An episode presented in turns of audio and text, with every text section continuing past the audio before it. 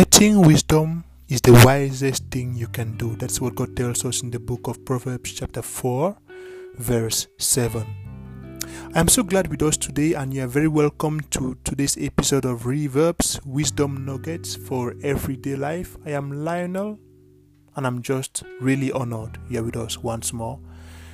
We are one day closer to the end of the year. Today is December 29th, so we'll be looking at the 29th chapter. We're almost at the end as well of the book of Proverbs in the seventh season of Reverbs.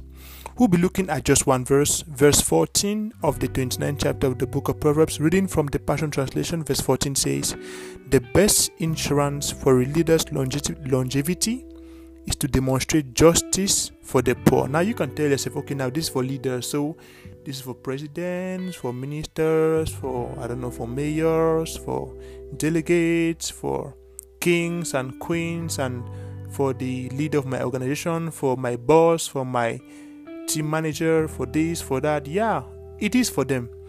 But it is also for you as a human being. You know, we are called by God to be leaders in different walks of life.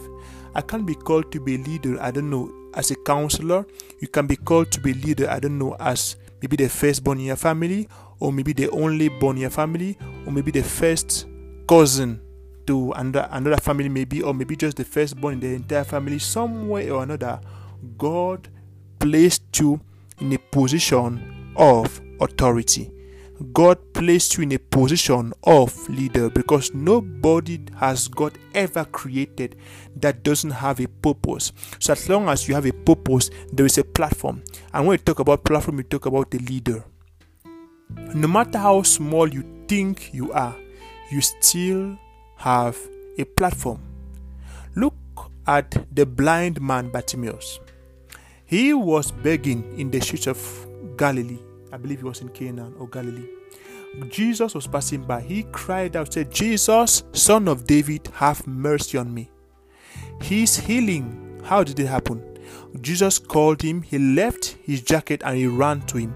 Now, in those days, as long as you're a, beggar, or maybe you are a blind man or something, you have something which you have on you, which everybody wants they look at that they know your state, they know where you are, or they know what you have, or your situation.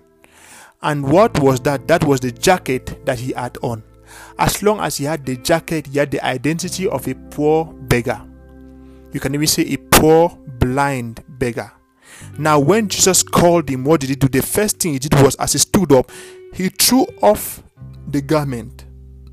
Now, you must be thinking, as I am, that in this city of Galilee, all the blind men or all the beggars knew themselves.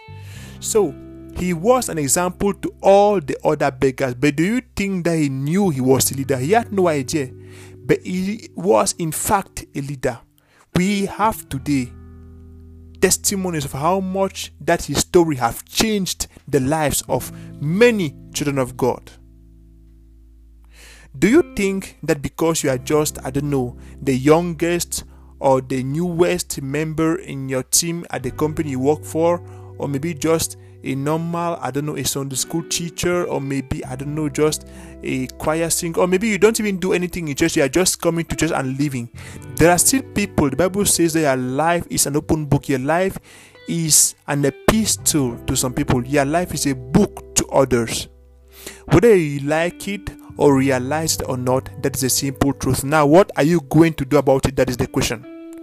God is telling you today here how to make use of it. He says the best insurance for you to have longevity in life. Longevity has to do with length, duration.